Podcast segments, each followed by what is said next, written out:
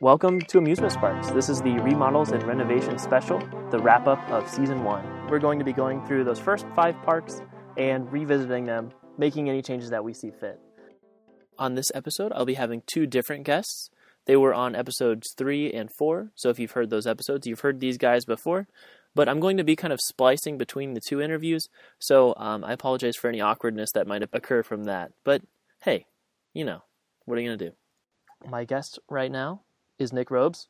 Hey, Nick, say hi. What's up? There you go. Excellent. You may remember that voice from our Scooby-Doo episode. Nick seems to be the internet's Scooby-Doo expert of the moment. The podcast, you're on all kinds of podcasts representing Scooby-Doo. It's pretty sweet. Yeah, I show up every now and then. It's kind of crazy. Yeah, it's awesome. You're definitely crossing over into a bunch of other podcasts that I listen to, so it's been pretty exciting. Like, there he is again. He's showing up.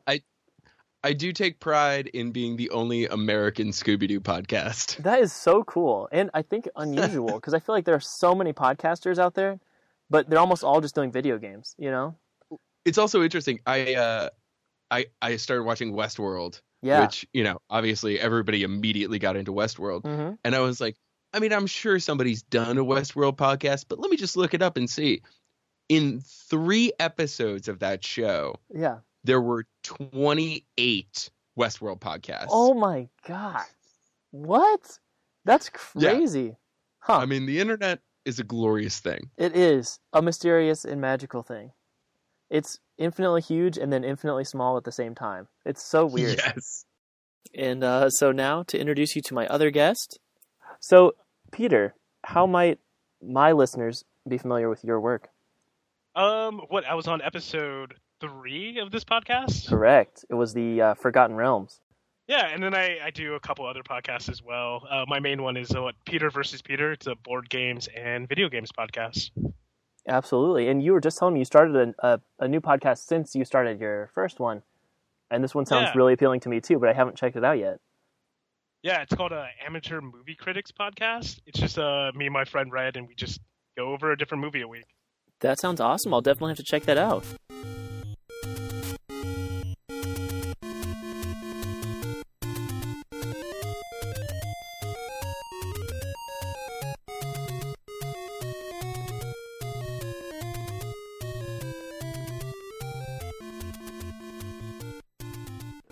The first episode I ever recorded was on Nintendo Land. I'm a huge fan of Nintendo, and that park focused on the first-party Nintendo properties, which those are the ones that were made by the company Nintendo, not just games for Nintendo systems. So I know that's kind of like a, I don't know, jargony thing for people who are not really into video games, but... hyper-specific. Right, it's relatively specific. Although Nintendo, you could argue, is... relatively a household name. So well, also Nintendo kind of falls into one of those ballparks for me where it is very Disney-esque because they are very concerned with branding. They're very hermetically sealed off from the other gaming systems. Have you read like Console Wars or the Super Mario history? I've read Console Wars, yeah. And I subscribe to a Retro magazine, which is like a retro video games magazine, and most of the podcasts I listen to are about old video games and video game history. In fact, I teach a workshop at my school about video game history. No way! Yeah, dude, it's awesome. My school is legit. It's a really fun class, but I love the history of video games. Welcome to Nintendo Land. Peach's Castle serves as the hub of this park, with pathways to Super Mario World, Hyrule, and Donkey Kong Country. Thrills include a Donkey Kong minecart, Star Fox and F-Zero coasters with a Wind Waker water ride. If you're seeking more interaction, you'll love the Metroid and Star Fox dark rides. Meet your favorite Nintendo characters and watch them interact in new and exciting ways. Attractions include a Yoshi merry-go-round, Mario mini golf, Luigi's Mansion haunted house, Splatoon vs. Super Mario Sunshine paint and water gun arena, Zora water park, and the Animal Crossing village. Play carnival-style games in Wario's Warehouse and Mario Party Place to win Kirby hats. Throughout the park, enjoy our various top-notch playgrounds based on Super Mario World and giant-sized toys to make you feel like a Pikmin. So, but I mean, like Donkey Kong Country, so you have his bananas are always stolen. Yes, that's true. He's always trying to collect those bananas, just like Mario's trying to get coins and Sonic's trying to get rings. They've got their, you know, they got to get their fix or whatever. So within the park, would these be interchangeable, or would you have to pick? Would you have to pick which one you want to get that day? Wow. You know what I'm saying? Yeah. So is it like you're trying to find as many bananas as you can when you're there, like that kind of a thing? Yeah, and then bananas are what you have, and then you have to go for coins. They could be coins. I like that idea, and they could be just separate, separate goals you're trying to get. Like, you know, get 100 bananas to get this reward, get 100 coins to get that reward, and they can be Maybe they're both found throughout the whole park, potentially. Almost like a tickets at an arcade. Yeah. You know? Oh, that's cool. And I don't know. It could be maybe like they could be little images, like little stickers hidden on stuff, almost like.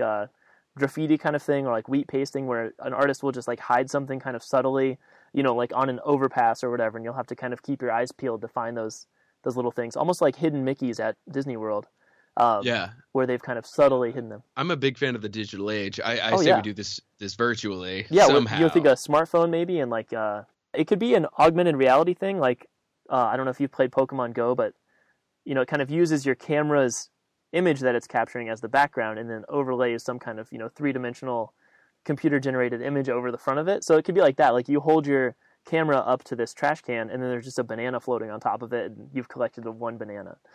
Or your coin, or I don't know what the Hyrule version would be. Rupees, which are these. They kind of look like gemstones, but those are their currency. I hadn't even thought about that, but true, we should have those. How could I ever forget?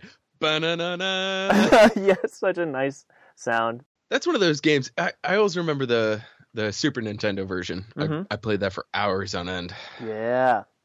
I love that series. Just the freedom of it, and the, I don't know, there's a lot of like mystery in those, especially in the early games where they were first like figuring out to make this game not an arcade experience, but an actual like long thing that tells a story that you're going to play for more than one day. Because like arcade games, you kind of do the same thing every day and just try to get a little bit farther.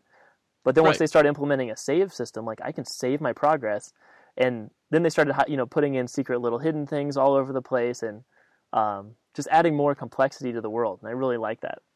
I really like that. Even about that like the idea of revisiting a location. Yeah, once you've learned a new skill, must have been revolutionary. Absolutely, so true. And this is like, I have never really talked about math teaching on this podcast, but it keeps coming up this episode for some reason. I set up my Algebra 2 class last year where it was based on Legend of Zelda. So each unit was one screen of the map. Once you learned that unit, there's like certain parts of the room that you can't get through because you don't know how to like blast open holes in the wall or whatever. So you just go to the next unit, and then maybe one more unit after that, you figure out like, oh, that's how you use bombs. Like you learn about bombs after you pass this one quiz, and then you can backtrack back to that first unit, use the bomb there, and then get into this next cave system. But it was basically just a physical Legend of Zelda map based on the curriculum map. And it was like, oh, you have to learn this skill first, and then you can go back to these old types of problems and use the new skill to solve them faster. And it was like, this matches up with Legend of Zelda. I'm so excited to be able to use this in school. And I mean, I think math and video games are both pretty nerdy subjects, so they pair well together. Yeah, for sure. I love the collecting currency thing. That sounds really fun, and it would be a cool incentive to just, you know, kind of pay attention to what you're doing and keep your eyes peeled for these hidden little things all over the place. And it's another one of those things where you can opt in, right? Like you can do it, or I mean, if you don't do it, no skin off your back, right? You don't do it. And you know, maybe it's not even something. It's not like there's experiences that you can't get. Like they're exclusive to people who have 100 of this one currency, but maybe it replaces, like it counts as a token in the arcade or something like that. Like it gives you something that you could pay money for a discounted price or for free once you've completed this challenge. And I don't know exactly how the park would track that. I guess through your account on your smart device or whatever, it just keeps like a running total of how many bananas you've collected. That's a fun thing to add. I like that a lot. Yeah. If there's like limited edition collectibles or, you know, collectibles you can only get if you've completed this little challenge, that'd be pretty fun. Koopa shell beanbag chair. Whoa! So it looks like this really hard, like painful object, but then you sit on it, it's like, ooh, this is cushy. What was that sound? Oh man, I just feel relaxed after even just hearing you relax like that. Something else I was thinking about with collectibles, because I really love like Nintendo sound effects. Maybe you can unlock sound effects through completing certain things in the park, and then you can like set your ringtone to be that or whatever. Like if we're gonna have a smartphone app, you know, you get like you can earn wallpapers for your device, or you can earn like little sound effects, or there could be like little free things. Like it doesn't cost us anything to deliver them, but they are exclusives to people who have completed this one achievement. When I was listening to the episode, I didn't see a lot of like shows, like Nintendo shows, which would. Like, with the, like, range of characters that I have, like, shows would be really great fit for Nintendo. So, like, I definitely, like, Fire Emblem, which is a game that I started playing recently, would be a really good fit for, like, a 4D, like, 3D show. Mm-hmm. Just, like, Kid Marth and all those characters going to war, fighting the forces of evil. You could throw in, like, water effects and fire effects in there, too. Oh, cool. I think it would just be, like, a really cool idea. Yeah, that seems like a really cool world. There's so many different, like, really cool Nintendo characters, and that was, like, one of the first things that jumped to mind when we started recording that first episode was, like, there are going to be walk-around characters from every single series, because they have so many iconic character designs. And I think seeing them interact with each other like in Super Smash Bros., is, like, something that's really got a lot of people more and more into Nintendo. Is seeing like, well, what if there's kind of like a mashup or a crossover where you see these characters who would usually never coexist, you know, in the same exact space interacting with each other. And I think kind of doing that kind of thing in person would be amazing at the theme park. If you can see, you know, Kirby and like Captain Falcon, like hanging out together and they kind of do like some scripted interactions with each other or like stage shows or like you said, 3D or 4D theater experiences would be really cool. And the ability to either focus on the story within one world, which might be more cohesive, or a kind of, you know, Smash Bros-esque crossover event where there's characters from these different worlds interacting with each other in the same you know, story. I think that'd be really exciting as well. Yeah, well, I definitely have here my second show that I, like, planned up was a Smash Brothers stage show. Oh, like, man. In front of Peach's Castle. Uh-huh. And, like, all the characters will, like, fight each other. It'll be a huge, like, scripted... like combat thing, but with like real life characters. Yeah, I think that'd be really awesome. Oh, that sounds great. And like another cool thing that they could do is like have different outcomes each time, because no game is the same. Like no match of Smash Brothers is the same. Mm-hmm. So why not have like different outcomes for each show that they do? Yeah, that sounds awesome. I'm starting to see this almost like a pro wrestling type event, which I'm really into pro wrestling, but just because when you play Smash Bros, there's so much jumping involved, like, and the characters can jump, you know, 10, 15 feet in the air in that game, or higher. Like, it's just totally unrealistic. So if you have human characters trying to act out these things, it's going to be a lot more ground-based, a lot more terrestrial. So I think it would be like, you'd have to set up, like, you know, a boxing ring kind of thing or a wrestling ring and kind of have them, you know, just like real... you know, wrestlers, how there's a performance arc that's kind of designed, and they get to kind of like improv a little bit on top of that, but there are those big like scripted specific battle scenes that would be really cool to watch play out live in front of you, and especially had a different outcome every time. Like, man, that'd be, because there's a reason to root for people in that situation. It's like, my guy might win this time, you know, my favorite character might be the one coming out on top today. We'll see. That'd be awesome. And then I had one other like thing planned. Mm-hmm. Have you ever played Advanced Wars? Yes, I love that series, and I don't remember if we ended up. I think I edited it out, but I just love that series. The art style is just really appealing to me for some reason. It's got really nice colors, and just the character designs are really cool. So I would love to do anything Advanced Wars. I couldn't manage to squeeze it in the original episode. What do you have? Okay, so there's a place called Disney Quest in.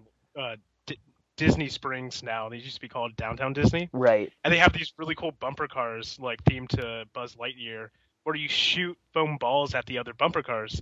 So I was thinking, like, why don't, like, we could do the same thing, but instead of, like, just spaceships, do tanks and have two teams, like, fighting it out, like, in a little mini war. Wow, that sounds really, really fun. Oh, man. There's actually this, like, really strange amusement park near where I live, where my parents live, rather. Which is this really small town. Like, there's no reason for a theme park to be there, but it's kind of a theme park. It started out as, like, mini golf, I think, and then they added go-karts, and, like, I'm sure that happens in small towns across the country, but they also have this tank experience. You get in these tanks with it's two people per tank. One person is in the lower part and they're just driving it, and then the other person sits up like in a turret basically, and they get to turn around and fire tennis balls at the other tanks. And it's so much fun to like feel the tennis balls like thumping into the side of your tank as you're like trying to maneuver around to shoot at the other person. And you're sharing a tank with your teammate as well, so like you can talk back and forth really easily. It's just a really cool like bonding experience. Having a two-person vehicle where one person is shooting, the other person's driving, and you're kind of trying to work together to get the other people within your sights. And the Advance Wars vehicle designs are just amazing. I don't know, for some reason, I really like, machine designs, especially vehicles. But just the art style in that game goes so smoothly.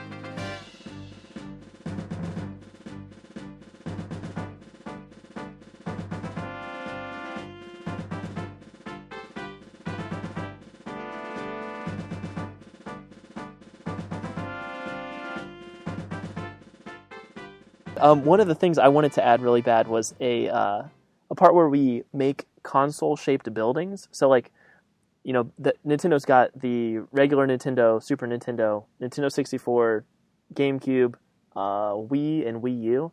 And those first four especially, those first four consoles, and I guess Game Boy, that Game Boy family as well, all those consoles have such a nice visual design where it's, like, really simple button layouts and just nice proportions and everything. I think it'd be so cool. So, like, maybe the building is shaped like a Nintendo 64, and where there are those four circular ports to plug the controllers in on the front, those are, like, doorways to get into, like, a strip mall. Like, each one of those is a separate storefront or something.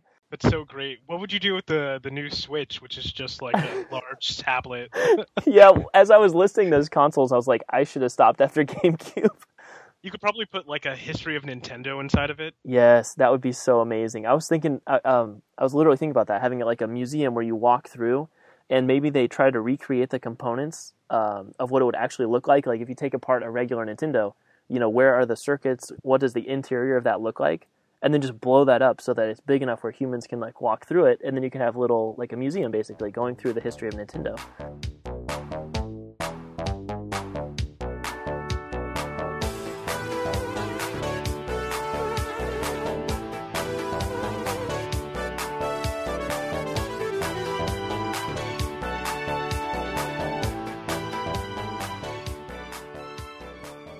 Or even controllers, like if it looks like, a Super Nintendo controller tipped up, and then there's just a big cutout of the plus for the D-pad, and like all the buttons are cutouts, and you can just like climb through that, and maybe it's a playground or something, like with some tubes going through it or whatever. That's pretty sweet. Could be cool, because they have some really iconic, visually speaking designs, like their button layouts on their controllers and the shapes of their consoles themselves. Especially that is actually a crazy idea for a playground. If you were inside like an old school gaming console, and there were like circuit boards and stuff. I mean, everything obviously is comfortable, like you can fall on it and put foam or whatever. But that would be like a crazy indoor playground. Yeah, that's a really neat idea because they have. If you've ever taken apart electronics, there's almost always like a long like ribbon connecting to the screen, and that could be a slide. That is a sweet idea. Wow. You can climb up on some kind of like tube-ish kind of thing. I know there are no tubes in those, but there were like pots. Right? Yeah, there's items shaped that you could definitely turn that into like the little chip system could be turned into or interpreted as a playground. That sounds awesome. Because I knew I was going to be doing the Pokemon episode as episode 2. During our Nintendo one, I like didn't really talk about Pokemon very much, but I think this would fit in better in Nintendo Land than in the Pokemon World Park, would be to have a Pokemon Snap dark room ride where you're just on rails and you just kind of turn around and try to take pictures of these animatronic Pokemon that are going on around you. Because like the Buzz Lightyear shooting game or any of those. Exactly, like one of those where you get to pivot, but you don't actually get to change your physical location through the ride. Like you're basically on It's a Small World, and you just turn around trying to take really, really high-quality pictures of stuff. As you're moving, which that's almost exactly what Pokemon Snap was you're on a track, you can't move except for the way it's making you move, and you just try to take the best pictures you can. So that could be pretty cool. Some mother wrote in and was like, I think making animals fight each other is a little bit cruel. And they were like, how do we keep going? It is a really fun game too, but yeah, you're right. It's totally like a very peaceful, it's almost like a National Geographic game or something. Like, I feel like that game when they first, you know, it wasn't originally a Pokemon game. It was just a photography game where you're just like, yeah, I don't know if you were going through like the savannah or what, but you're going through some scene, taking pictures of stuff all around you. And they're like, you know what? That could be Pokemon. Why not? Let's put Pokemon skin on that. And why stop at Pokemon? Just turn it into a franchise. Yeah. Make a Star Fox one where you're just flying through space, taking pictures of like planets and stuff. And then if you do have that, if you have like this, maybe it's just one ride, the photography ride, and you get to pick, you know, what cartridge you want to put in. You could use like the best photo that's been taken that day as like, you know, put it on the screens throughout the park or whatever. That'd be pretty cool. Like, yeah, you have like a pass holders thing. You could have like a voting, a daily rank, a leaderboard. Oh, that's awesome. That sounds really cool. And you could even change the experiences. Like maybe, you know, each one basically is a computer simulation where you're playing the Pokemon ride, and on this one level, the exact same Pokemon always spawn in the same place, but they all are kind of like have artificial intelligence. So maybe one day you go in and Pikachu runs right up to you, and then the other day he like runs over to the beach. Or like they just kind of behave slightly different every time. And so then someone like takes this picture that would normally be impossible, because it's like, well, one time, you know, that Pokemon accidentally like got in the tracks and like stopped the ride vehicle, and then we got to take all these really crazy pictures, but that doesn't usually happen. So like leave a little, you know, organicness to it. Like it's not always the exact same canned experience. Sometimes I do like it unfolds differently. That'd be fun. And for the simulation, like the actual ride itself, not too much would have to change. And especially if you're doing this in VR. It'd be really straightforward. Sit in this ride vehicle that's stationary, and you just kind of turn around, and then through your VR goggles, it looks like everything's moving past you. Yeah, and then the person next to you is playing, you know, Hyrule Snap. Yeah. And the guy on the other side of you is playing Star Fox Snap. And that could be really disorienting, though. This one guy's like, just like going through like a peaceful, like lazy river kind of thing on Pokemon Snap, and then the other guy, there's like, you know, monsters chasing after him or whatever, like. Someone's shooting flaming arrows at him in the Zelda one. They're like, oh my god! And you're like, what? This is like a really chill, like, look at that Lapras, he's just chilling. This is great. I like the idea of being like a star journalist in the Star Fox world. Like you're taking like battle photos. For, right, like... because there's got to be journalism even in this, you know, sci-fi future of anthropomorphic animals. Yeah. They got to get their news somewhere, you know. Welcome to Pokemon World. Put your screen down and live it. Catch, collect, battle, and discover. Explore the world of Pokemon. This park represents a brand new continent in the Pokemon mythos. Build and level up your own team within the park. Unique trading opportunities come from interacting with park team members and other guests. Take down gyms to prove yourself as a trainer. Each gym involves solving a themed puzzle, battling other trainers, and then taking on the gym leader to earn their badge. There is also a Pokemon-themed traditional amusement park section that is set in the culture and world of Pokemon. This features midway attractions, roller coasters, and a playground. What kind of stuff do you have for Pokemon World? Okay, so Pokemon was actually really hard because you guys went over a lot. Like, you guys did a lot for it. But the one thing I wanted really bad was a Pokemon Snap ride. Yes. Oh man.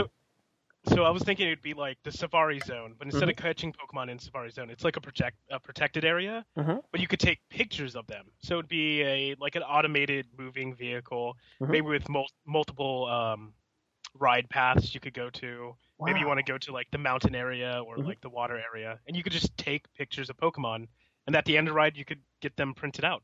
Oh, that sounds awesome. Are you picturing this being like an actual thing you move through, like Small World or something, or are you thinking of like a VR 4D kind of experience? I love VR, but I can't do it. So I was thinking like an actual real live, like animatronic Pokemon, and you're just going through. I absolutely love those kinds of rides where it's actual animatronics that you're seeing. I think that captures such a more like primal or more natural part of our brain. Whereas like VR, I do enjoy VR a lot, and I do think that that's like a big thing from the future, like in the future coming up.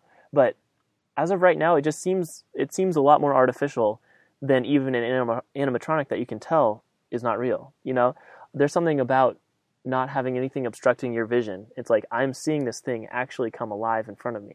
And especially with the newer ones that like Disney's manufacturing, those audio animatronics are so incredible. Like they've got this face projection technology. So like Anna and Elsa or whatever have just a blank face if they're turned off, but when you turn them on, there's a face projected exactly where their face would be, so you can see their eyes light up and their mouths move and everything just perfectly like they do in the movies.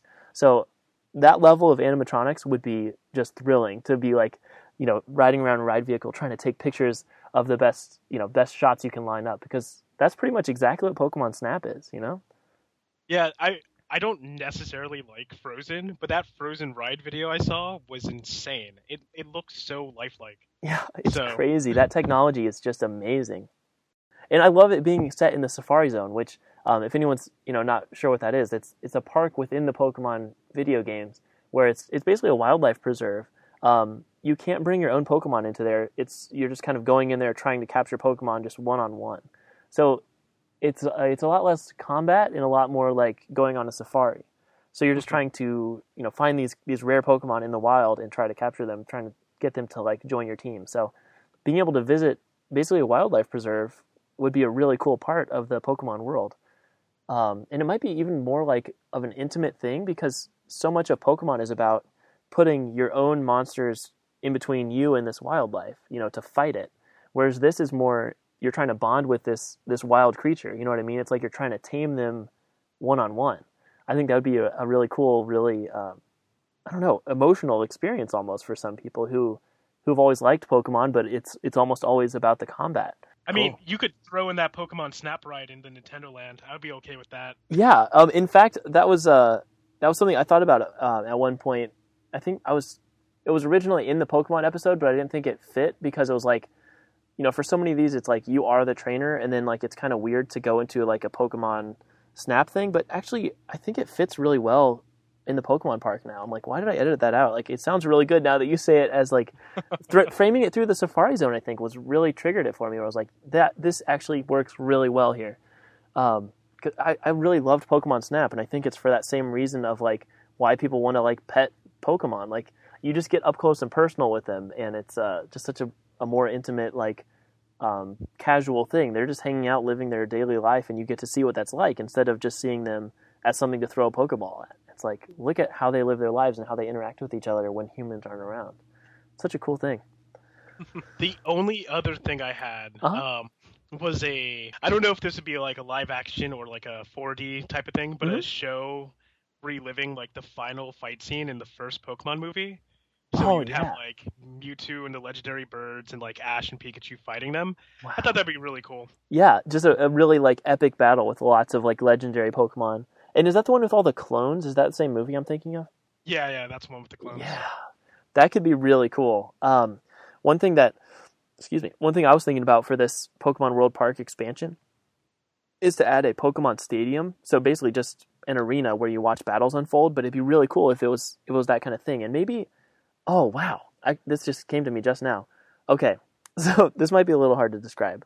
But imagine it's an arena, so like the full, you know, oval shape with seating all around, but half of it split down the middle is actually artificial. So there's you can actually only be on half of it, although the line down the middle is a screen. So it looks like the arena continues on that far half across the stadium from you, but it's actually a screen. So you can watch these battles unfold, and it feels like you're sitting in the arena, but it's actually just a huge screen covering up, you know, the far half of the stadium. So you could reenact famous battles like that and have it be a 4D experience, but you feel like you're sitting in a stadium, like actually there in person watching it, instead of just in a theater where it's like, why would you be fighting watching a fight from a theater? That's kind of weird. You'd be in an arena type seating structure. Yeah. That could be really fun. That's actually really cool. We kind of talked about something similar to this in the Gotham episode, where you get some kind of incentive for investing your time in the park or investing, your brain power to solve riddles within the park. And so basically we want to reward this very small crew of park goers who have like earned a reward. And maybe those people get to battle against a gym leader in one of these like live events.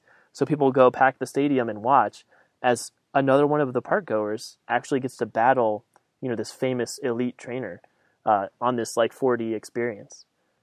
What's cool about that is that's something that theoretically could be like a constant show all day. Mm-hmm. Like, you could just always have people fighting there, and you could just go in like, oh, we have like 30 minutes to waste. Let's go watch some fights at the arena. Oh, that's so cool.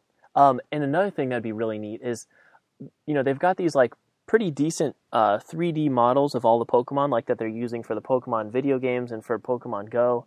They could use those same models and same animations and just kind of adapt them for, like, let's say there's a world championship of the Pokemon video game going on.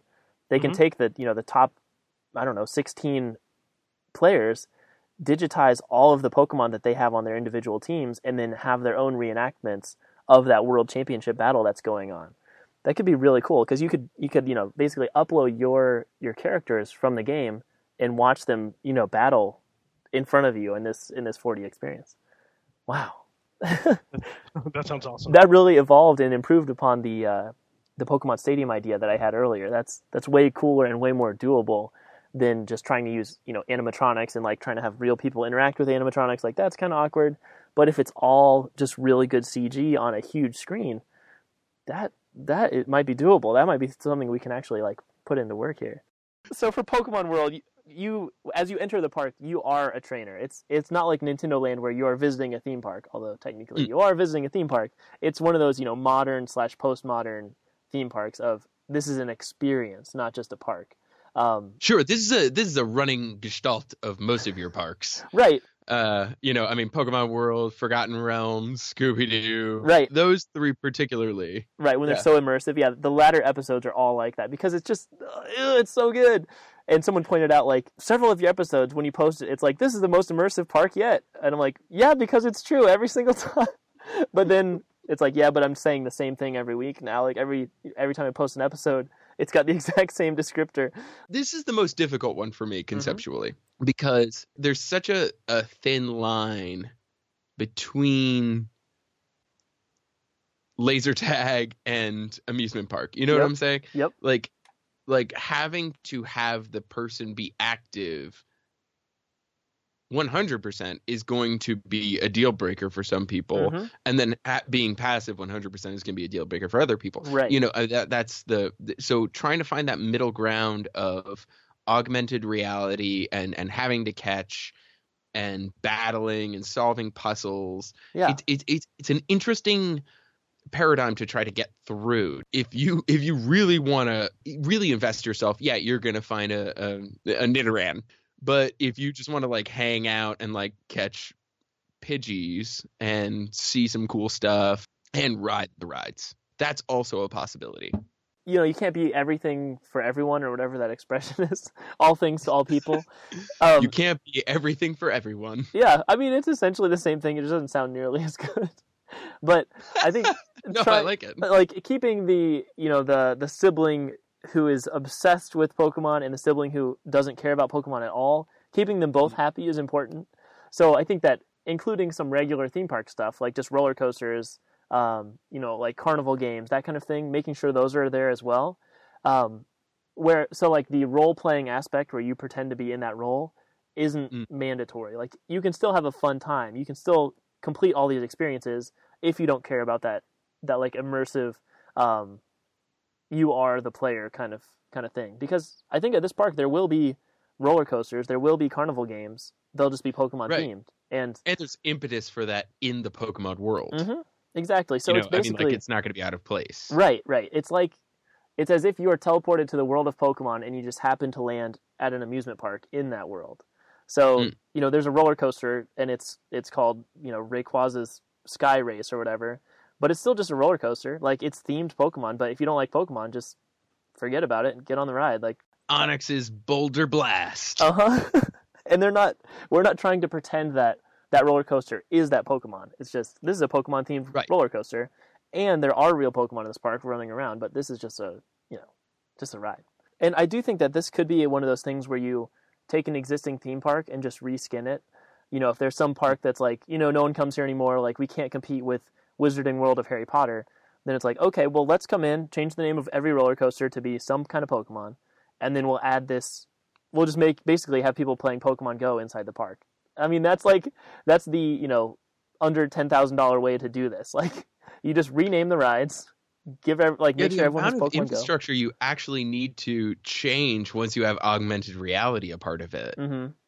I mean, you don't have to build that much. Right, true. You have to hire some killer coders. Right, yeah, exactly. But that would be a super fun job, you know, instead of making... Like, I think it'd be so much more enjoyable to be someone who works at, like, Westworld versus someone who works at just a video game company, you know. Because it's something that someone's going to truly interact with, like, you know, it's such a more deep connection to actual people. I mean, in a way, maybe not for everyone, because some people get really into their video games and really connected with them, but at no point do you feel like that's actually a person you're talking to in the game. Because to talk, you have to click one of three options and hit X. Like, it's not very real at all. You know what I mean? You can get heart-to-heart, but through someone else's words. That's always one of the fascinating things, and it's also one of the things that you kind of have to thread in this world. In the theme park world as well, like, there's an element of, like, you know, walk through the detector of trustworthiness. Okay, it's a metal detector. But... Yeah. That, I mean, I do think that theming stuff is maybe it's a little bit dorky depending on your perspective. But then, if you're going in there expecting this to be just a magical experience, then it really is, because it's like, oh man, remember, you know, we walked through that like crazy portal of trustworthiness at the beginning, and yeah, you got to come willing to play though. Right, exactly. And someone else is like, oh, there's probably a metal detector under here. So I do think that it's something to be appreciated, and theming. Even something like a metal detector, it's entertaining for the person who's like, "Ooh, cool portal," and also the person who's like, "You know what? I bet that this is the how this actually functions or why this is actually here." Like, the more analytical mind can still enjoy that, because it's not obviously this is a metal detector. It's like, what is this mysterious portal? Why are they making us walk through this? Oh, well, that's almost what I say about magic. Like, I can't remember who did it right now, but there's some comedian who has a bit about like, hanging out at a magic show and some dude's like magnets or whatever. And he's like, congratulations, you did it. The 24-year-old up there is not a wizard. Great. Like, who cares? Like, I want to see magic. What David Copperfield does isn't like, he's not making someone levitate. He's fooling you into thinking someone's levitating. And that to me is way more fun. Absolutely. Yeah. I totally love that. I love magic because just for that reason that it's possible for humans to actually do this thing. Like, real magic is impossible. It's science. But with science and with, enough like theatrics, you can make a whole audience worth of people believe this total lie. I love that. It's awesome. It's a powerful art. One more Reddit idea came from a Reddit user named Beneficium, and the idea was for Dragonite's Flight. It's basically like a high-speed coaster that goes through... like a tour of the whole park, basically. So this whole Pokemon continent. If you're riding on the back of a Dragonite, you can just do that so quickly. And JR530 on Reddit said we should do like a Rainforest Cafe type of dining experience, which I thought sounded super cool. We could have really good animatronic animals and then also just have it themed to be Pokemon as well. So there's, real Pokemon in the cafe as well as fake themed ones, so it's kind of blending those different kinds of realities of the Pokemon experience within Pokemon World. Zane Relford commented on our Facebook page and had a really cool idea.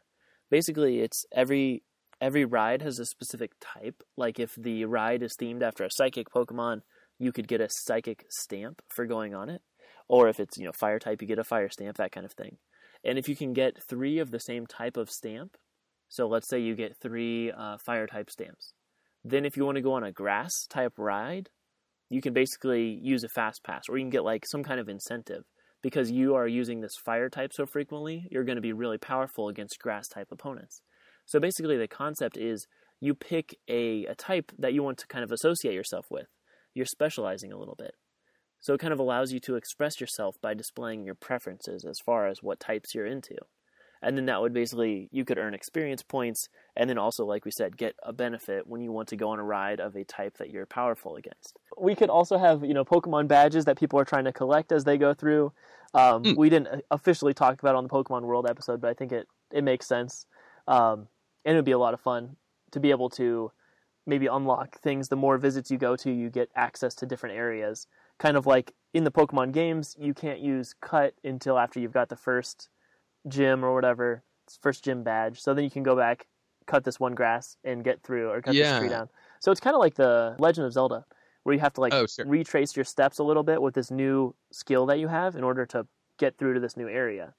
So yeah, there were, you would also get like Pokemon that would give you skills, right? Yeah, yeah. I mean, like you got that like Pokemon that allowed you to swim. Yeah, you have to have a Pokemon that is able to learn this certain ability you get. You get the ability, you teach it to a Pokemon, and then later you'll get the ability to use it outside of battle. Like to surf, for example. There's surf, cut, fly, strength, which lets you move boulders. So you're also just saying the members of the name of the band that are going to play at noon every day. They're called the Hidden Machines because those attacks are all called HMs, which stands for Hidden Machines. That sounds really cool, actually. Let's say in between these two rides, there's just a big boulder, and you've gone to the park several times, and it's just a big boulder. You're like, oh, that's just part of the decor. And then eventually you get the badge that allows you to use strength outside of battle, and you can just walk up, and it's like you can move that boulder now. Or like, you know, it detects that you're in the area, and just the boulder starts to move out of your way, and you can walk through and get to this new area or whatever. What would happen if those abilities like cut, flash, dance, whatever, that allowed you to move around the park in a different way? Wow. And then there were challenges day to day in the park where it's like, hey, try to do this before 11 a.m. and you get a Mew bracelet or whatever. That sounds awesome.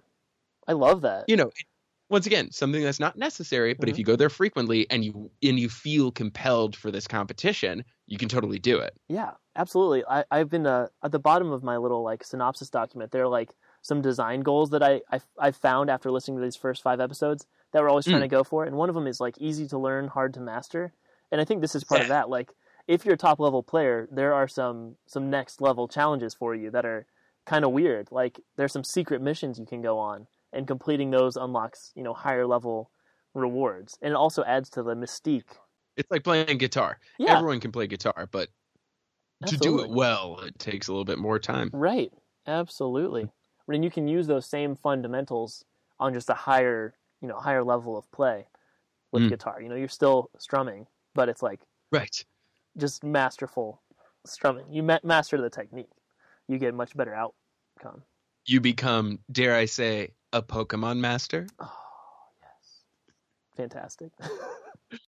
And then I had one other thing, which was to incorporate a Pokedex. So it's something that you can get as more of like a premium experience if you want to, you know, buy the next level ticket or whatever.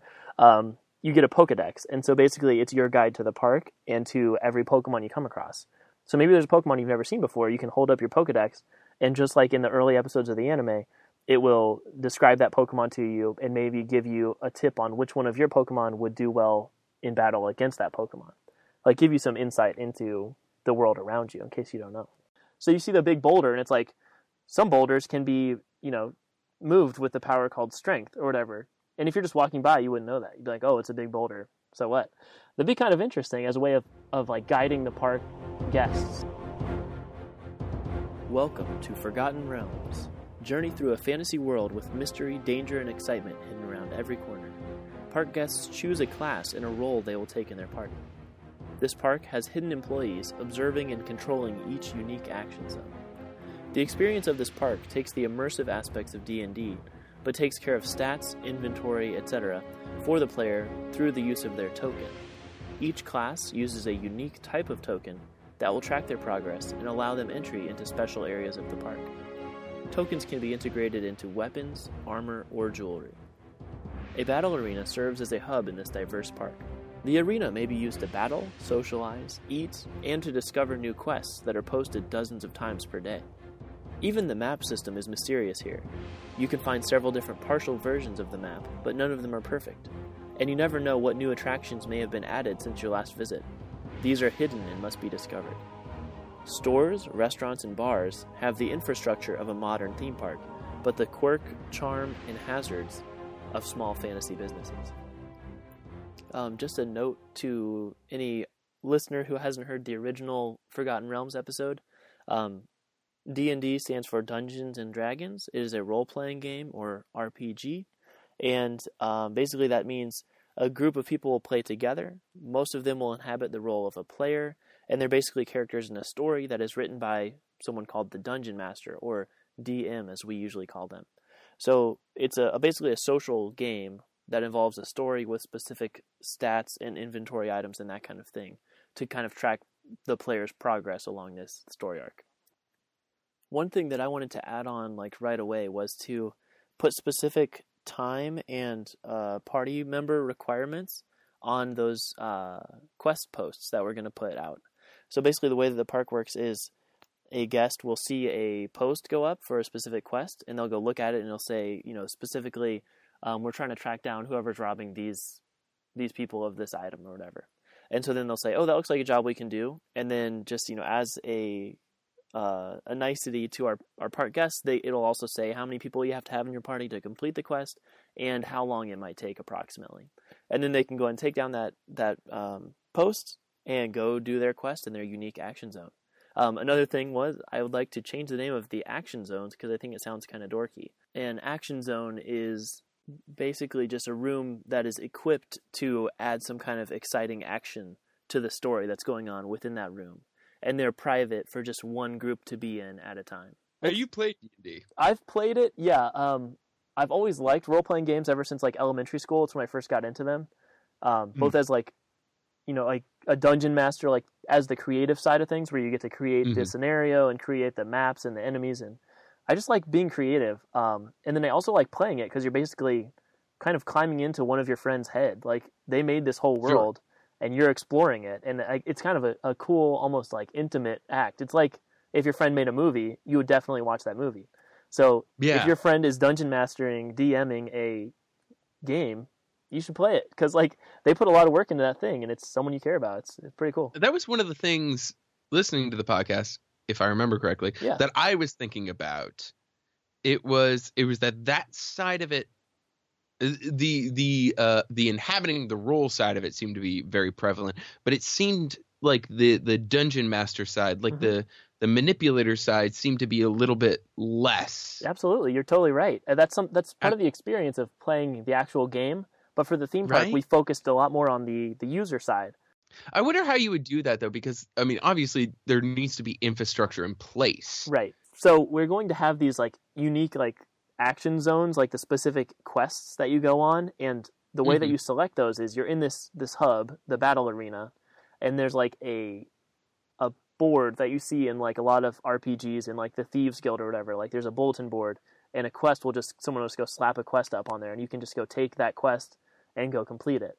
So basically that kind of thing, it'll say, someone needs to go find this missing human or whatever. And so you'll take that quest, you'll go to wherever the quest tells you to head, and then that will get you into this interactive, experience. That's going to, be an hour or 2 hour experience, this one quest. And maybe at that point, your DM who's in your party splits off and is okay, I'll see you guys on the other side. And he gets to talk to the park employees, and they're okay, these are the 10 scenarios we have in this one action zone.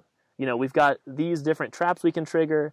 These are the different costumes you have these building blocks. Exactly. Exactly. These are the costumes we have in this storage area. So these are your characters you can play with, as far as the bad guys go. And we've got this one big chase scene at the end you can use if you want. And you could theme that in a very fun way. Okay, check this out. Okay. So Dungeon Master splits off, right? Your party goes on the quest. Your Dungeon Master goes into a scroll room. Ooh. Right? So he goes into this dank chamber, and there's scrolls that he can, it's all user friendly enough that he doesn't have to go through 170 million scrolls. Right. But okay. So like you said, these are the costumes that you have. It's it could be one of these 5 goblin varieties that could pop up. Oh, I think it's going to be this one. And then he's in touch with them. Get this, crystal ball. Oh, wow. That's awesome. And so he gets to see them and talk to them. Right. And so his voice is booming over the loudspeakers. And the DM can use his character voices that the players are used to hearing from playing with him in his basement every week or whatever. It'd be pretty fun.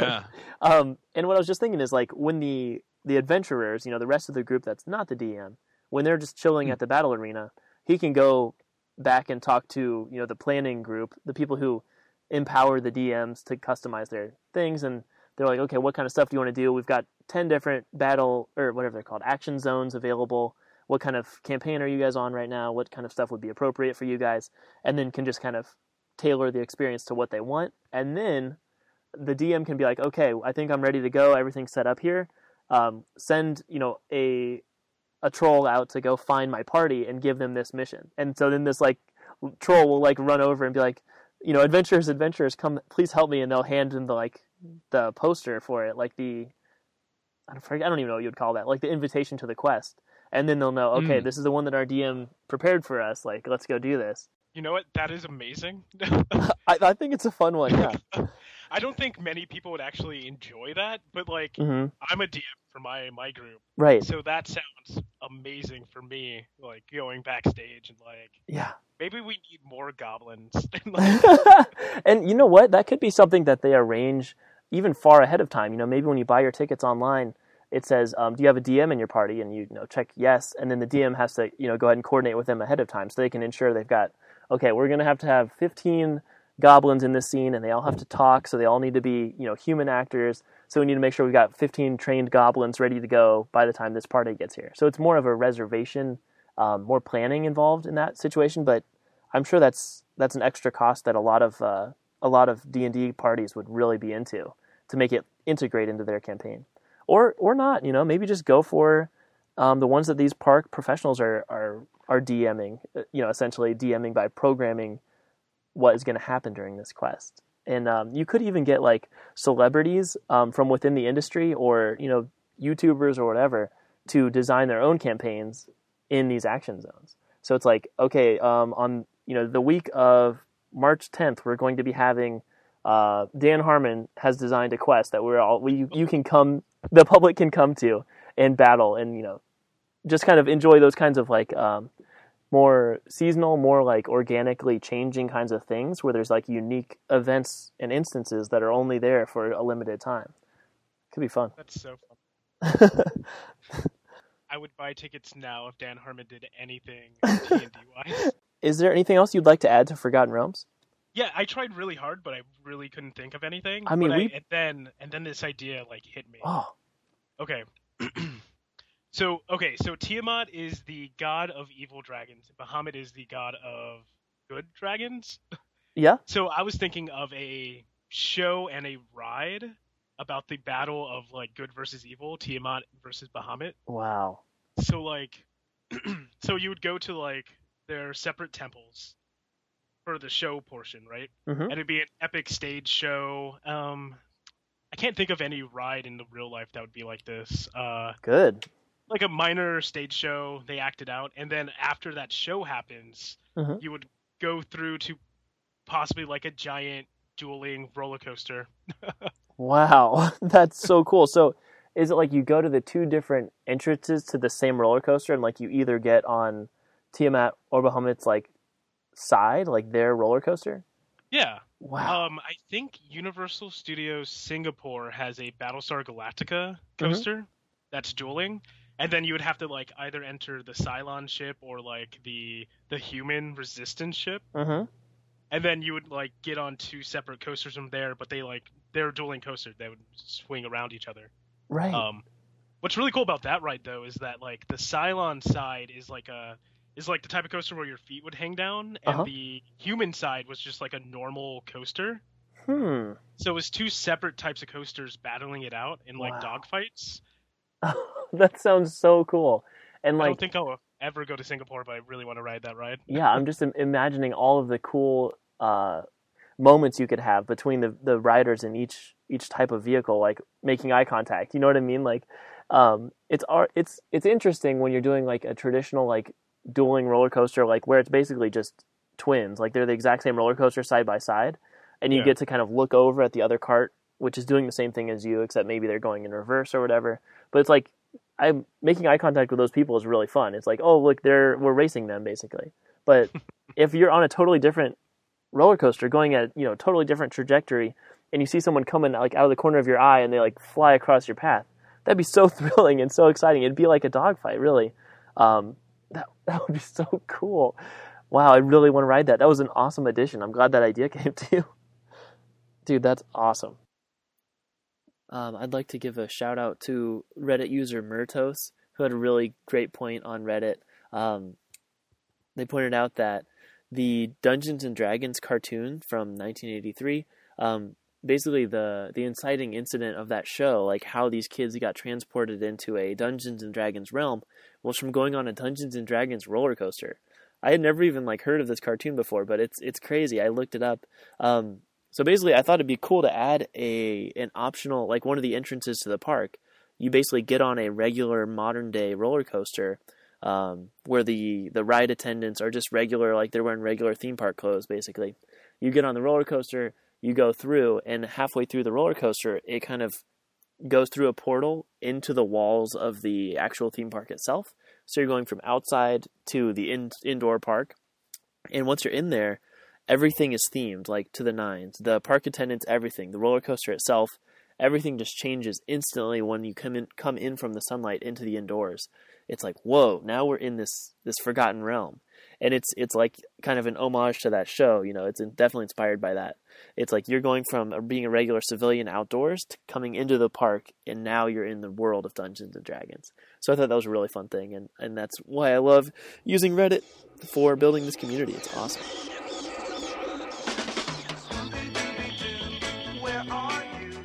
Welcome to Scooby-Doo's Mystery Town. Begin your journey at the Mystery Incorporated Training Center, where you will learn from the gang how to solve mysteries of your own. From there, you will select your own vehicle and head out into the haunted town of Crystal Cove. Your group will be able to choose your own path.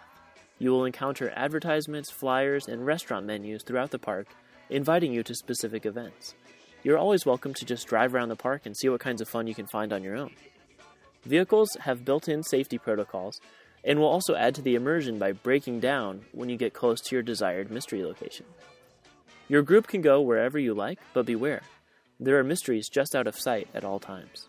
This park features 5 unique areas inspired by classic Scooby-Doo locations. These include the swamp and mansion, castle, seaside town and island, college and museum, and the circus and amusement park. It's up to you to find your own mysteries, assemble the clues, and trap the villain. This park features puzzles, hidden passages, escape rooms, stunt shows, and roller coasters. I'm not sure if you've seen Mysteries Incorporated, the 2010 series, but that really cool, the overarching plot added so much to that series, where they're going through every single episode solving a mystery, but there's also these certain clues that don't get resolved until the very end of the 2nd season. So that kind of thing would be really cool if you and your party uncover a clue, which leads to another clue, which leads to another clue, and eventually you catch the bad guy. But then when you're done, you're like, where's this clue for? We got this one clue that never resolved. What's that? You have to come back to the park and find more of those clues to complete this bigger overall plot. I had an idea for an overarching plot across all of the areas. Yeah. That accumulated to a large escape room lighthouse. Whoa. So what I was thinking is, whatever the overarching plot was, I don't know, I'm not a writer. Right. We can hire writers for that. Yeah. You would find clues that would help you, different clues and bits of a puzzle that would help you enter the lighthouse. Wow. But the lighthouse was actually one large escape room with, multiple levels. Yeah. And then, only one team can solve the final mystery. And at the top, when you finally solve the final mystery, you could turn on the lighthouse, and that signals that the plot was completed. I love that so much. Dude, that's amazing. I was, scooching up on the edge of my seat. I'm like, oh, what happens when they get to the top? That is so sweet. I love that, and it's got, such a huge symbol that you can see from even outside the park of, yeah. Hey, somebody solved it today. Because that wouldn't happen every day. If you live next to this park, it'd be really kind of exciting for you, once a week or, once a month. The lighthouse comes on. You're like, oh my gosh, someone solved it. That's awesome. Now that you've sparked my interest with that, I'm like, okay, we can start developing some storylines here. I want to start just like a flow chart of like, okay, what's the story that's going to connect all five of these different parks? And man, just in another life, I would love to be like a TV writer, especially for a series like Mysteries Incorporated, because I love, you know, classic animation and then being able to bring that into a modern era with like a really good plot, especially if you're allowed to like make references to other materials that you love. Just that series got so many things right, and I think it encapsulated a really cool way of looking at classic animation and bringing it into a modern, more thoughtful era, you know, where it's just way better, just way more amazing, and I don't know, but just engrossing, and like the story just kind of envelops you and your whole party. I think that sounds so cool. I think a lighthouse makes a really good escape room anyway, because they're usually very simple buildings with, you know, just one door. There's only one way out of there. So if you encountered some kind of bad guy or some kind of, you know, force keeping you in there, that wouldn't be too hard to do. If that one door gets locked, you're kind of stuck. You got to, you know, go to the top, and then maybe you have to figure your way back down as well. Yeah, I've been doing a lot of escape rooms lately, and I really enjoyed them. I love them so much. Like that's something I've been kind of brainstorming recently is because escape rooms, for anyone who hasn't been to one, first of all, go do one. Even if it's a bad one, it still can capture your imagination. Just escape rooms, I think, are such a really cool way to design an experience. It doesn't have to be expensive. It doesn't have to take up a lot of room. It doesn't have to be in a nice part of town or anything. And it can just give you this huge level of engagement that like even a regular theme park doesn't do, you know, like it's next level. It's some pretty cool stuff. I'm glad that that's a trend that's catching on. It also helps you realize like which friends you want around when the apocalypse happens. I'm definitely not bringing Jason. Sorry, Jason. That's rough. That's hard to hear, but yeah, that is true. You get to see your friends in a totally new light of like, you know, I've never seen you work this hard before, or like, you're really smart. Like, I mean, I knew you were kind of smart, but like, I've never seen you solve a puzzle like that. That was so quick. Like, there's just all these really cool things that humans generally don't have to do. You know, unless you're Jack Bauer or something. Like, you don't have to solve all these like crazy mysteries and like uncover these plots in your daily life. It's pretty cushy most of the time, but this is a 1 hour like experience that's pretty intense. Like, definitely gets the adrenaline pumping. We were talking about having like secret symbols, like for if people who are just total like hardcore roller coaster people, you might tell them this secret tip of look for this symbol if you're looking for a roller coaster. We ended up deciding that was a little bit clunky, and it might be better if we have like little you know, like wristband things that can show an icon. Like, I'm trying to think of what logo you would use. Maybe just the Scooby-Doo, like the diamond dog tag shape. The flower on the mystery machine, the front tire on the mystery machine, the spare tire. That's cool. So for this signage issue, I was thinking, you know, when you have an exit coming up, it'll say gas station, food, and it'll list your food options, and it might say a college coming up. Like, it'll say the name of the university. Like, somehow universities get their own street signs, big attractions get their own, you know, like exit warning signs. But I was thinking like that'd be a really straightforward way of doing it. You know, you could have the restaurant logo for all the different restaurants, and then if it's a roller coaster, you could just have, you know, attractions coming up and put some kind of, you know, name of the specific roller coaster. So then roller coaster people can always just look for the attractions. If you're looking for somewhere to eat, look for the food. And then our stores could be inside of the gas stations. If we wanted to have like specific themed memorabilia, you go to the gas station, because remember how we're using that trope of the mystery machine breaking down all the time. Breaking down, yeah. Yeah, you could like, okay, well, we got to pull into this gas station and get, you know, maybe it's just because you're out of gas. Like, you don't want to be like actually having huge engine failure all the time. It's like, oh, you're out of gas, find a gas station. And then that section of town has their version of memorabilia. Yeah, it's either like they're selling it in the gas station, like a lot of small towns, like so it'll have all the swamp T-shirts are available in this one gas station. Because it's just, you know, a podunk little like swamp area. They're not going to have like a Walmart or like a specific boutique store. It's just built into their gas station. It opens the opportunity, especially in like the swamp mansion one, for like some fun swamp themed like clothing or, you know, yeah, that could be neat, and some cool theming, just kind of bayou culture type stuff. It'd be pretty sweet. Bayou / whatever world we create, you know. This just popped in my head. Here's the name of the store in the swamp. It's called Bayou Some Stuff.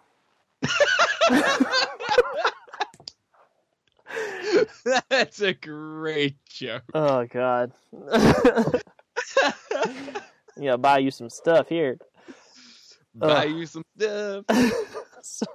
we did miss an opportunity in the seaside town / island for an amazing Sea-Doo stunt show. Oh, cool. Yeah, that'd be neat. Yeah. They do those at theme parks too. Like there's a precedent for that. We could hire people who already have that skill set. Mm-hmm. That'd be cool. You could do some pretty cool stuff. And you could do fireworks out on the lake or whatever, you know, our body of water is. Mm-hmm. Something that I was thinking about adding that was originally something we talked about for the Indiana Jones episode that got lost. Was basically using the roller coasters as a chase scene. So basically, if maybe you're catching up to the bad guy in the Scooby-Doo, like you're about to solve the mystery, and you just have to catch the guy and pull his mask off, and then he jumps in a car and drives off. The roller coaster. Yeah, you get into your mystery machine, and then suddenly you're on a roller coaster. Like it's your vehicle that you guys picked out, but because it's already a ride vehicle, it can just go on this like roller coaster type track. You won't be able to drive it, of course, but you'll be able to go through this like thrilling chase where, you know, you get to go like have some roller coaster type experiences of like, you know, drops and stuff like that. You're chasing the guy. The guy's chasing you. Yeah. You guys are like next to each other. Right. It'd be really fun. And then, you know, maybe by the end of it, you catch the guy and suddenly you're at the next exit over. Like you've come to a new part of the map. The world. Yeah, because you've already got your vehicle with you. The next episode 5 of this podcast was about Batman. And yes. I was thinking we could do a crossover. You know, they're both Warner Brothers properties. And I just listened to a Dynamic Do episode where you reviewed the Batman Scooby-Doo crossover. And I was like... oh, with bat labels. Yeah, with bat labels, yeah. I was wondering, like, could we... if we had these two parks on the same property next to each other, you know, at Warner Brothers World or whatever... you have a middle, you have like a Venn diagram park. Yeah. There's a little area, maybe you can get access to it once you buy admission to either park. There's just a few like little rides or like something that kind of blends the two together. Or you could buy, you know, the Park Hopper Pass where you can just go from one transition over into the other. My favorite Batman, hands down, is still the 60s Batman. I think that's the greatest representation of Batman there's ever been. Yeah. Personally, I respect that. So, and Scooby-Doo crosses over with that as well. Mm-hmm. So I feel like getting the police station with Gordon's office with like the red phone and stuff like that. There could be some fun stuff you could do in there. Mm-hmm. Like, you know, there's a wall panel that moves in the actual series. Yeah, to get where you can like press a button and see like the Rogues Gallery and stuff. Uh-huh. Totally insane. But I mean, you could easily cross that over with Scooby-Doo. Oh, totally. I don't know. Maybe one of the buildings in the Scooby-Doo's Mystery Town could kind of back up or actually turn out to be the Wayne Manor, Bruce Wayne's home. Yes. So like you accidentally kind of stumble across the Batcave when you're in Scooby-Doo land. You like pull a switch and then you can see two bat poles and you're like, "What?" And you go down the bat poles. Pull the statue back. yeah, the little William Shakespeare or whatever that bust is. That'd be really kind of funny. Like you like backdoor into it. You're like, what is this? Like this is from Batman now? It'd be fun. It'd be a fun transition if you accidentally did it. Like you didn't even know it was there. And now you're like, oh, this is now Batman themed, I guess.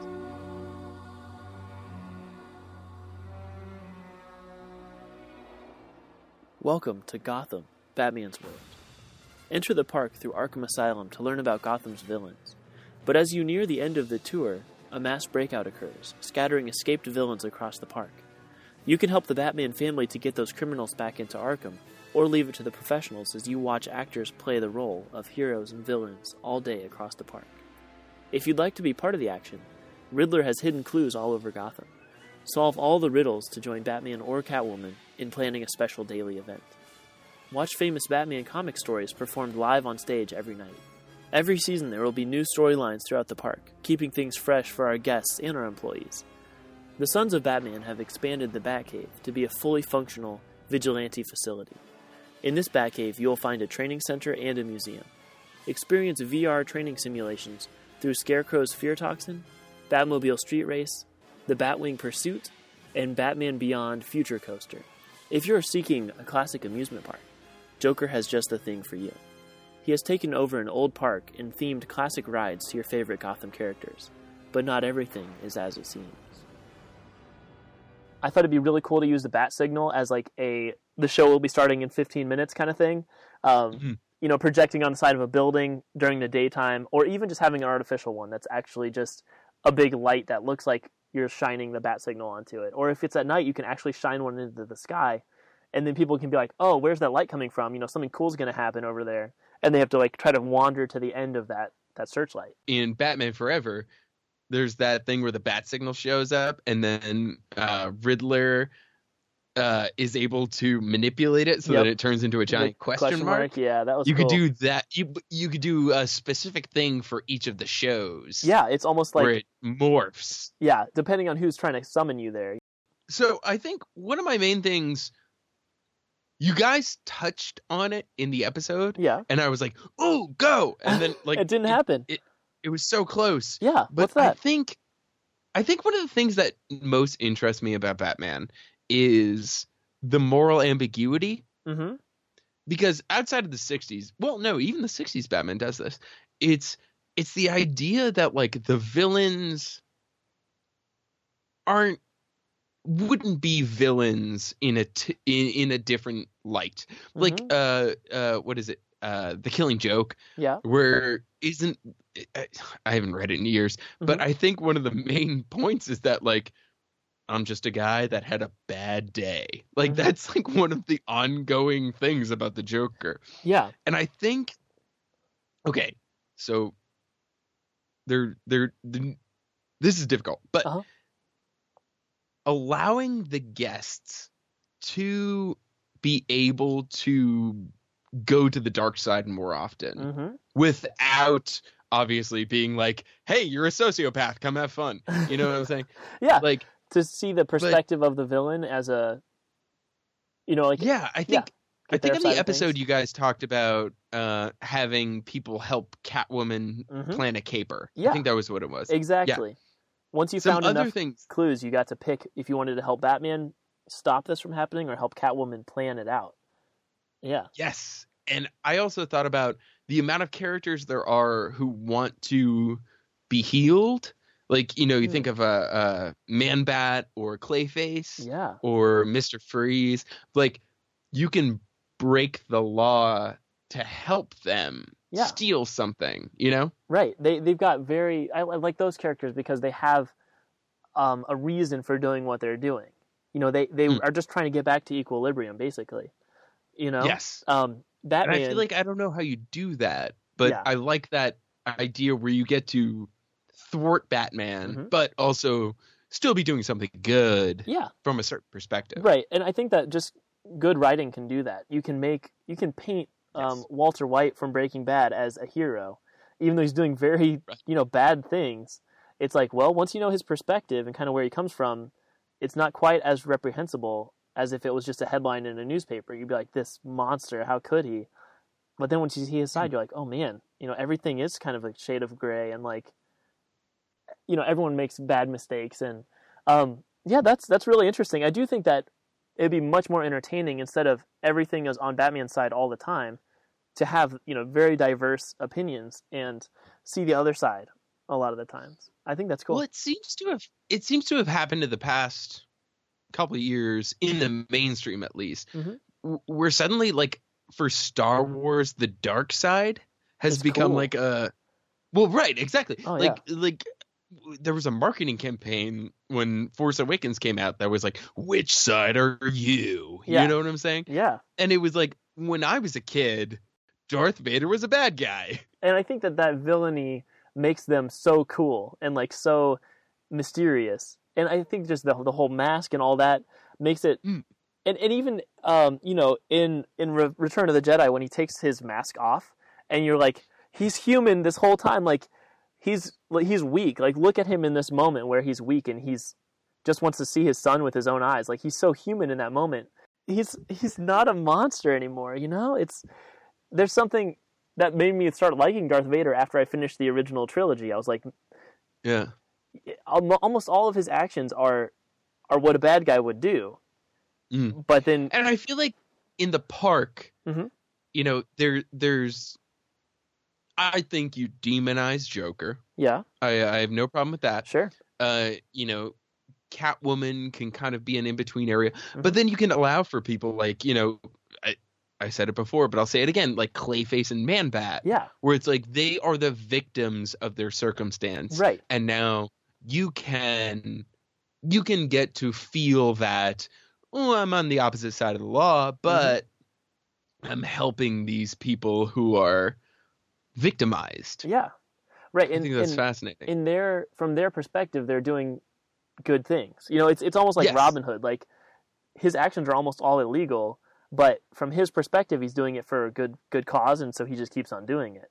And depending on the franchise, Batman. Yeah. Yeah. Batman's a vigilante. Right. He is almost always breaking the law. He is illegal in 9 times out of 10. Yeah. That's so true. And I do think that the super villains and superheroes always keep each other in check and keep each other working. You know, if there were no yes. more superheroes, all the supervillains would have a much easier job, and vice versa. And they might stop existing altogether once there's no more supervillains. Wasn't at the end of Dark Knight, mm-hmm. right? When Heath Ledger's dangling on the end of the thing, and he's like, "You need me. We're gonna do this dance forever." And everybody watched that movie, and they were like, "Huh." Yeah, and that's so true. I mean, that's the way it is. They need each other. They're yin and yang, you know. Yeah. I like that a lot. So that could be. I don't know how you do it. I don't mm-hmm. know if you do, because I mean that's interactive. Yeah. Right. Like that. You have to make the decision. Once again, agency of the park goer. Absolutely. And I do think that could come from the player making a decision. You know, like you've got, you know that Clayface's lair is over here, and you can go there either as someone who's looking to defeat him or someone who's just kind of curious and like wants to see his side of things. And so you can kind of learn about his history. You know, maybe you wander into like his room and there's like journals and stuff that you can read. There's some like some details of like his perspective on things. And then you can be like, you know what? I'm going to try looking out for this guy. So I think in Batman, being able to like choose your allegiances would be really cool. And also being able to flip-flop within a day. Yeah. You know? Right. And it's not like you're going to make permanent decisions that will stop you from going to the Batman events. It's like, yeah, you can get to explore different things. You get to have fun. And make your own decision based on the evidence of what you saw there. Yeah. It's cool. Also, some kind of Alfred thing. Alfred thing is the next thing I was going to say, actually. Maybe like as customer support or something, like if you're lost, you can pick up a, you know, red phone and like Alfred will answer and you're like, you know, which way is the first aid? You know, I need a Band-Aid. Like, where do I go for that? And he can direct you. Here's what I want. Let's hear it. I want an Alfred task. Because Alfred simultaneously has to analyze chemical compounds and pick up his dry cleaning. That's so true. He's got like 10 day jobs. He cooks all the food. That would be so much fun. Yeah. Like you really show cool. up and you're like, you know, I'm going to, can you please analyze these chemical compounds? Oh, simultaneously, can you make a ham sandwich? That's like fun. Incorporating that into like a carnival game would be really fun. It would. Yeah, a day in the life of Alfred Pennyworth. It'd be really funny. Where it's like you have to complete these two totally unrelated tasks at the same time. It'd be pretty good. Yes. There's like butler tryouts or something, a butler job interview. Yeah, that's awesome. Yeah, done. But I also like him being a guide to the park. Right, that'd be really fun. Yeah, absolutely. Just someone there to help you out and help you navigate this wacky world, because you know Batman and Robin are too busy, and Alfred's just kind of got to take care of the roost, take care of the nest there. Yeah. And the morally ambiguous thing, I think, also some kind of Nightwing. Oh yeah, yeah. That'd be cool. Like something where you're defying Batman, but you're still doing good. Mm-hmm. I like that. And there's you know multiple ways to complete a goal. You can you can help Robin do it his way, depending on which Robin it is. Even the Robins have totally diverse perspectives on the best way to complete things. So you could go with any member of the Bat family to help accomplish this one goal for the good guys, quote unquote. Yeah, you guys were talking about like a Batwing ride. Yeah. Right. Uh-huh. It was like kind of like Yeah, VR, mm-hmm. AR, whatever it is. Mm-hmm. What if you're actually a cop? Yeah. And you have to choose whether to help Batman, Robin, or Nightwing. Mm-hmm. That sounds awesome. You know, and you get that option. Yeah. Oh, that sounds really cool. Yeah, that's awesome. There's so many different characters in that universe. I love. That's one of the things I love about Batman books is not just a book about Batman. You know, there's so many characters coming in and out, like rotating cast and everything, on the good guy and bad guy side. And I do think that that franchise is all about how many shades of gray there are, especially the newer. You know, the last 10 years of movies and video games, and the past 25 years of comics have been just pretty gritty and like pretty dark and showing the downside of the good guys and the upsides of the bad guys. And I think that that's a really exciting kind of spiraling kind of storyline. I think it's a cool thing. Yeah. That's really cool. And I think it'd be neat if the guests come in with a different interpretation of the bad guys and the good guys. Not saying that this is totally flipping the script and you're on the bad guy side completely, but you can be if you want to. No, they can have a three-dimensional view of all of it. They're well-rounded characters. None of them are flat characters anymore. Yeah. In the 60s, maybe, but not so much anymore. Everyone was just kind of like, I'm a bad guy, see? That was pretty much it.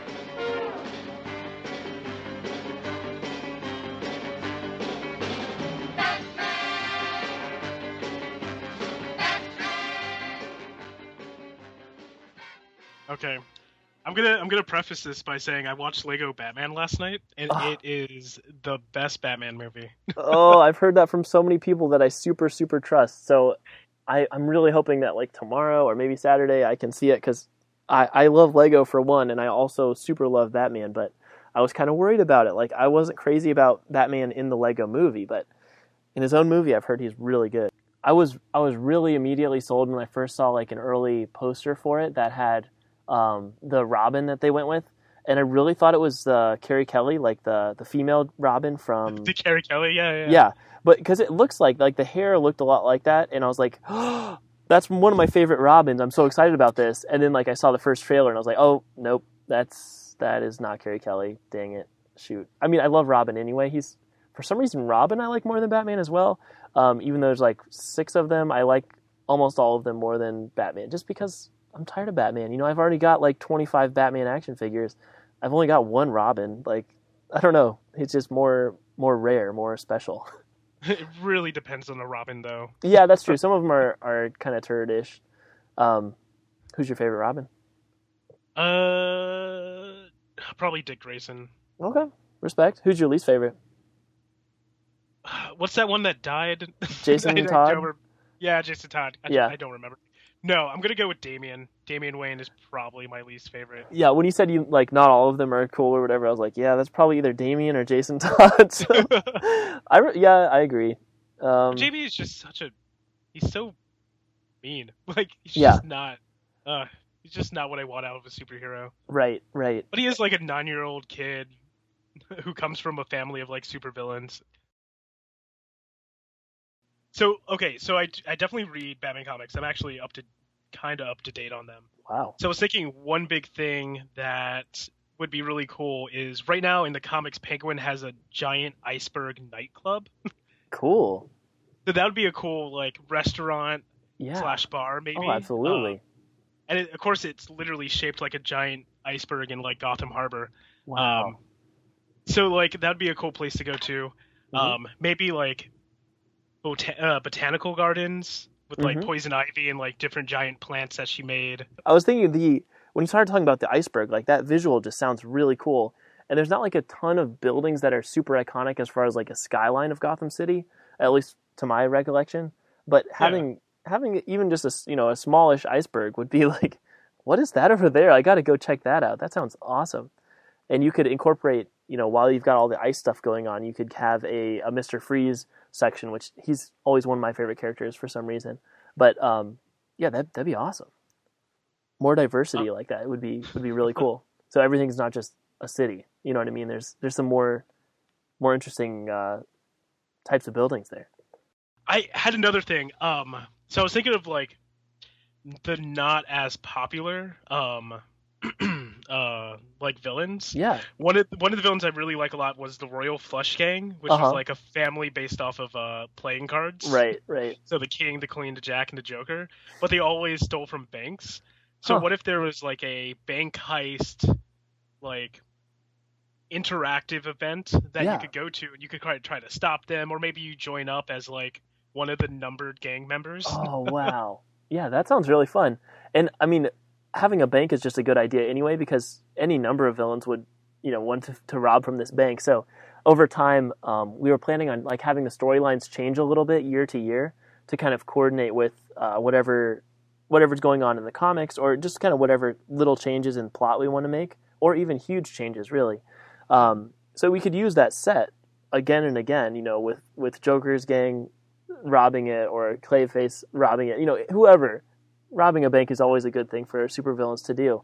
So having that backdrop would be awesome, and then incorporating someone like the Royal Flush King would be really fun, and kind of give you a glimpse into this lesser known part of this Gotham universe. That sounds awesome. Yeah. And then I had another one. Firefly is one of my other favorite Batman villains, which is just a guy with a jetpack setting things on fire. Right. But I was thinking of like a fire stunt show. Wow. Which sounds weird. When I was growing up, well, it is. When I grew up, I went to Universal Studios Hollywood a lot, and my favorite thing to do, they had a backdraft stunt show where it was like a warehouse, and everything's like exploding because the warehouse is catching on fire. Wow. So I was thinking that would be cool, but maybe add elements of like, maybe you're one of the firefighters like trying to like turn the fire off, and you're trying to like put out the fire. Yeah. Or you could just sit back and watch everything explode. Yeah, that sounds amazing. And you could kind of simulate his jetpack like movements by having him, you know, attached to a pulley system or something, so he can just kind of like fly around like Peter Pan or whatever. And then you've got, you know, Batman or members of his team trying to like throw you know, various things to like catch him and pull him down, like using grappling hooks and stuff. It could be like a huge, you know, stunt spectacular where there's parts of just a lot of pyrotechnics, and there's, you know, a few fight scenes, and then, that just sounds awesome. I love bringing in those lesser known characters, because they're all so cool and like so crazy, and so valid, I think, and you can add humanity into any of these bizarre characters, you know. Yeah, cool. No, it's great. Well, Batman has like the best villains. So. I agree completely with that. And I don't know how he keeps attracting them, but I'm glad he's doing it. It makes for a very interesting world. I like his villains more than I like him, but you know. Yeah, I totally respect that. There's certain parts of Batman that I absolutely love and like cherish, but the villains are almost always more captivating. Just because we've heard his story so many times, you know, I've empathized with him for, you know, so many years. When you get a chance to empathize with Joker, you're like, whoa, what is this feeling? You know, it's like a fresh new thing. It's exciting. Sweet, man. Thank you so much for your time. It really means a lot that you're on this special. I love this podcast, so anytime. Cool. Well, thank you very much. That's exciting. Is there anything you would like to promote? You've got a captive audience here. Oh, yeah, I know. Peter versus Peter, my video game board game podcast. We don't do a ton of episodes, but they're all really good from what I hear. That is true. And then my movies podcast, Amateur Movie Critics Podcast. That comes out every week, so that's great. And then if you have movie suggestions, just hit me up on Twitter or email. Cool. Where might we find you on Twitter? My handle is ZenZooma, ZenZooma. Cool. Yeah. Anything you'd like to plug while you're here? What's With You, Scooby-Doo? You can find What's With You, Scooby-Doo on Facebook, iTunes, Stitcher, WWY Scooby-Doo on Twitter and Instagram. Thank you for listening to another episode of Amusement Sparks. So Season 1 is over, but Season 2 is going to start just in 3 weeks. The show will continue with the same release schedule.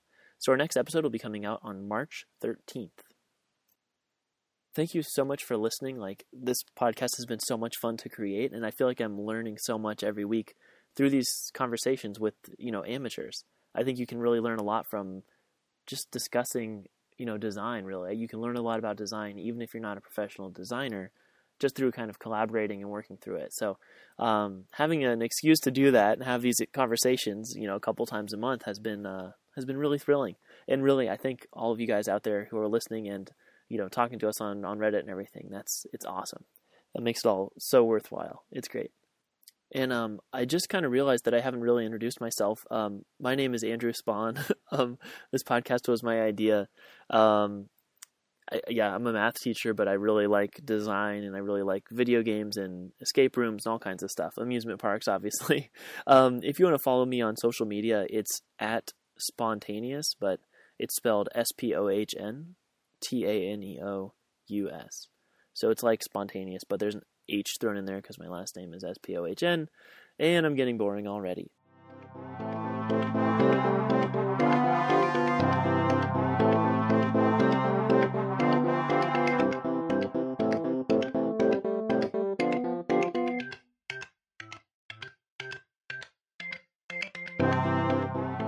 If you're still listening, I have a special assignment for you. I started doing this a few years ago, and it's really honestly changed my life. I got this idea from a podcaster and author named James Altucher. But anyway, the idea is like this.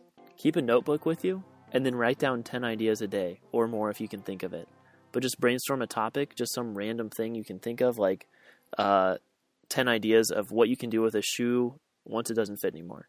Just random stuff like that. That just popped out of my head or whatever. But it can be casting choices for like a fictional movie in your head, or, what would a theme park look like if it was based on this concept?